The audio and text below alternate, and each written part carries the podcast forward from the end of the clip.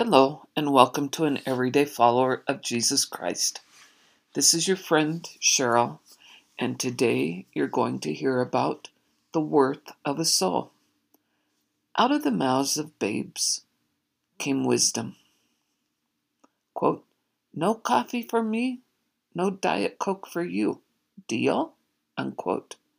I made the deal because it was the right thing to do and the worth of souls is great in the sight of God. Here from a two year old came a very clear message on health changes.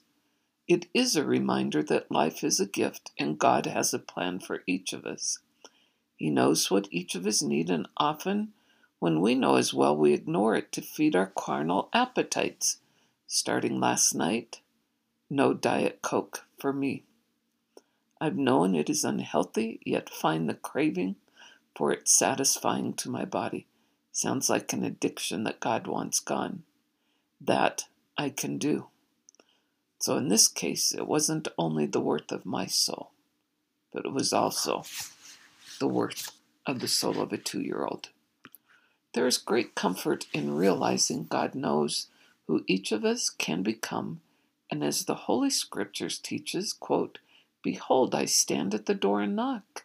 If anyone hear my voice and open the door, I will come into him and will sup with him and he with me. Unquote. Revelations 3 and 20. What a glorious promise in these holy words. It is up to each of us to be partakers of the divine nature that is within us. It is up to each of us to use the time to take our validation of worth from God, not the world. Ask God, Do you know me? Are you really there? Then wait upon the Lord. God is waiting for us to ask. He asks us to be His hands to lift another. He brings us answers to questions in different ways, even through the voice of a two year old. No more Diet Coke. Deal?